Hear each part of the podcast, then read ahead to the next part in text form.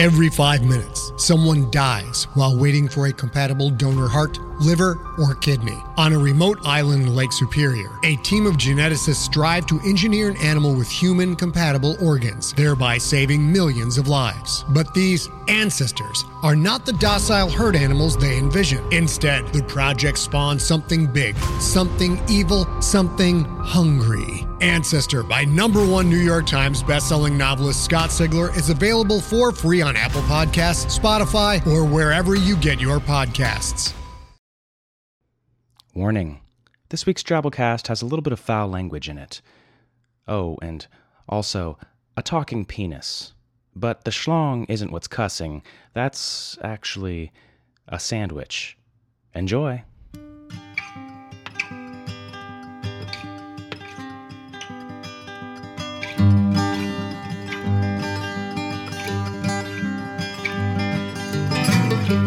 Hello and welcome to the Drabblecast, episode 119. The Drabblecast is a weekly flash fiction podcast magazine that brings strange stories by strange authors to strange listeners, such as yourself. I'm your host, Norm Sherman. So, one more week for the Nigerian Scam Spam email writing competition. Don't forget, you could win 100 bucks and have your Nigerian Scam Spam story sent out across the internet.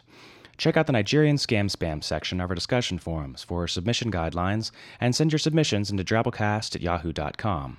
Also, if you haven't yet, subscribe to our other fiction podcast, Drabblecast B-Sides. You'll find a link to that at the top of our page at drabblecast.org. Just posted a great story about a demon named Rudy leading a support group for supernatural beings. Good stuff. Well, we've got a little something different for you folks this week, and we're going to jump right in we bring you The Seven Deadly Drabbles by Jake Bible. This is a compilation of seven 100 word drabble stories based on the seven deadly sins, and I think you're going to enjoy. Jake lives in the Asheville, North Carolina area with his wife and two kids.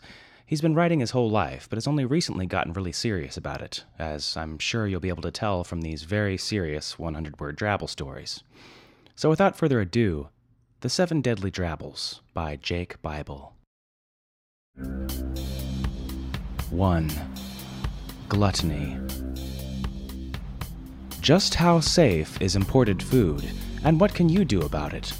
The headline ran. I don't know, he thought. What can I do about it?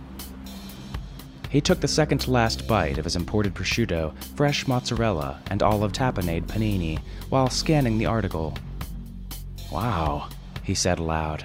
There really isn't much I can do. That's right, bitch.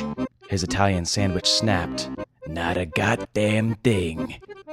He felt the fever build and saw glorious colors before his eyes. How could such a delicious sandwich be so mean? he thought, finishing the last bite before satiated oblivion.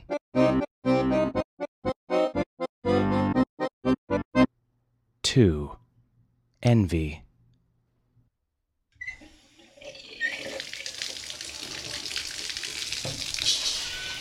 When Alan turned his back to the shower head to rinse the shampoo from his hair, his penis couldn't help but notice the new guy, Fernando, walking into the locker room showers. Wow, his penis thought when he saw the new guy's member.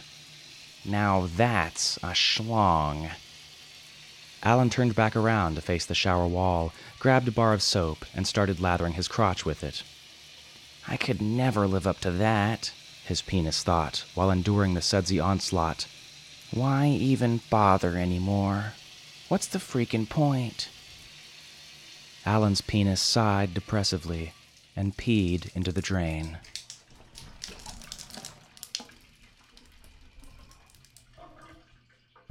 Three. Wrath. Betty waited all afternoon with the blanket in her hands, waiting for Tommy to come home. When the door creaked open, she pounced, pulling the blanket over Tommy, pinning his arms to his side. He cried out in surprise. Although Tommy was bigger, Betty used her momentum to knock her brother's legs out from under him and slammed him to the floor. Keeping him pinned, Betty yanked Tommy's shoes and socks off and pulled a large white feather from her back pocket. Make me pee my pants, will ya? She cried as she set to work on his exposed feet.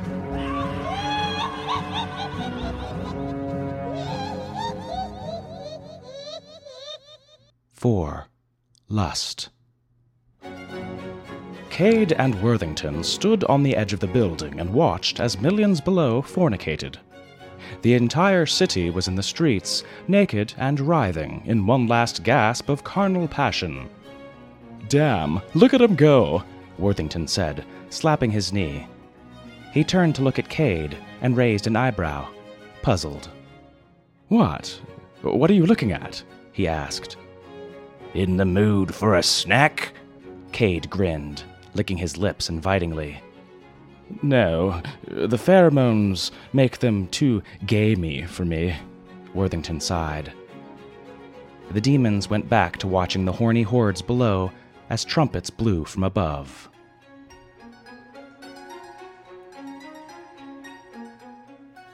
Five. Greed. Ten pounds of flesh, Bullstone said, without taking his eyes from his work. What? Damascus replied. That's insane! Bullstone looked up from his ledger and set his pen down. He pulled off his reading glasses and pinched the bridge of his nose. Setting his spectacles aside, he glared at Damascus. Price went up, Bullstone growled. Damascus started to object, but feeling the stares from those in the infinite line behind him, he angrily flipped open his courier's bag and grabbed two bloody, dripping muslin bags. He slapped them on the counter and huffed away. Next, Bullstone sighed, replacing his glasses.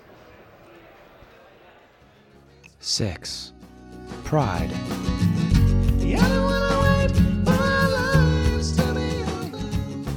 Holy crap, dude! You're a freaking zombie! Jessup cried.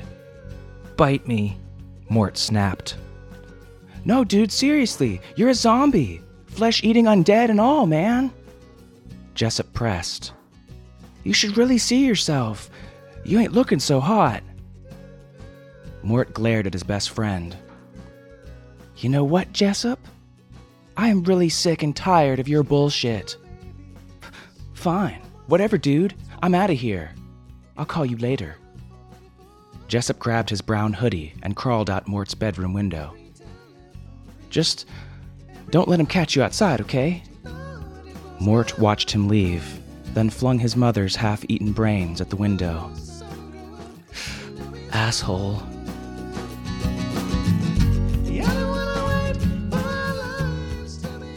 Seven. Sloth.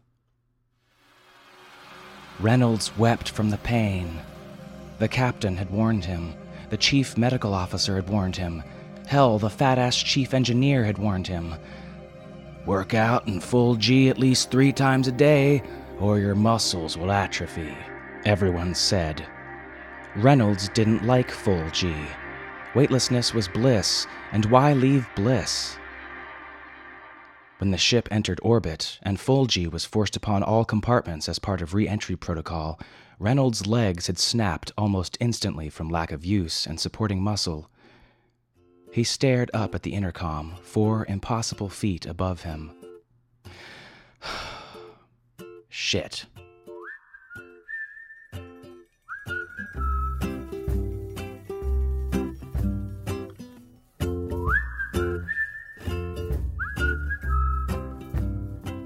Well, there you have it. Go ye forth and sinneth not, lest ye cast thy foot upon a clown hatchling. Oh, speaking of clown hatchlings, a couple weeks ago I ran a story called Clown Eggs by Jay Lake. I stumbled upon this story in the back issues of the webzine Abyss and Apex, and from the very first sentence I knew I needed the story for Drabblecast more than baby clowns need dense foliage for cover. I hunted down Jay and begged for it, and was stoked when he let us buy it from him. Our forum community seemed to really like it too. Mr. Tweedy said, I'm going to say that that was old school Drabblecast.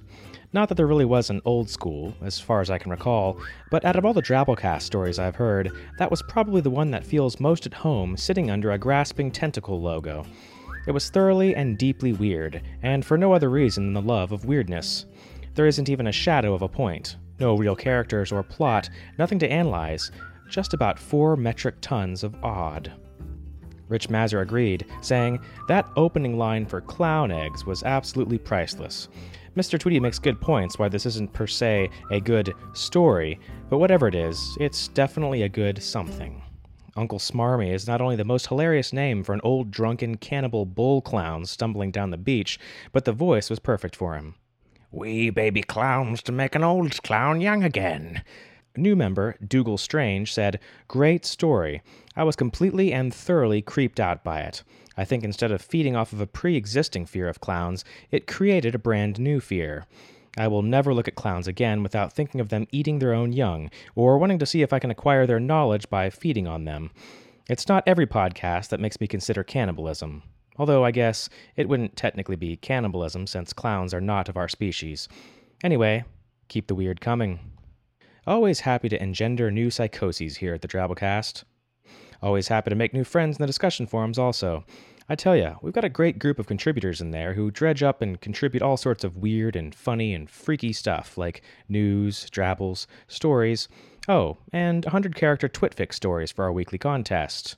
Friend us on Twitter if you aren't already and catch these weekly 100 character stories. They're fun. While you're at it, submit your own to drabblecast at yahoo.com or publish it in our forums, linked off drabblecast.org. Well, that's it for this week. The Drabblecast uses a Creative Commons Attribution, Non Commercial, No Derivatives license, which means don't change it, don't sell it, but feel free to copy and share it all you like. Our little podcast may be short, but we like to think it packs a lot of punch. It takes a lot of time and resources to pump these mothers out every week. Check us a donation via the links on our website if you want to help us pay our authors. Or if you're broke, write us a quick review on iTunes or blog about us. We really appreciate the help. We'll see you next week. Until then, our staff is made up of co editors Kendall Marchman, Luke Coddington, and yours truly, Norm Sherman, reminding you that the pheromones make them gamey. So open up your morning light and say a little prayer for I. You know that if we are to stay alive and see the peace in every eye.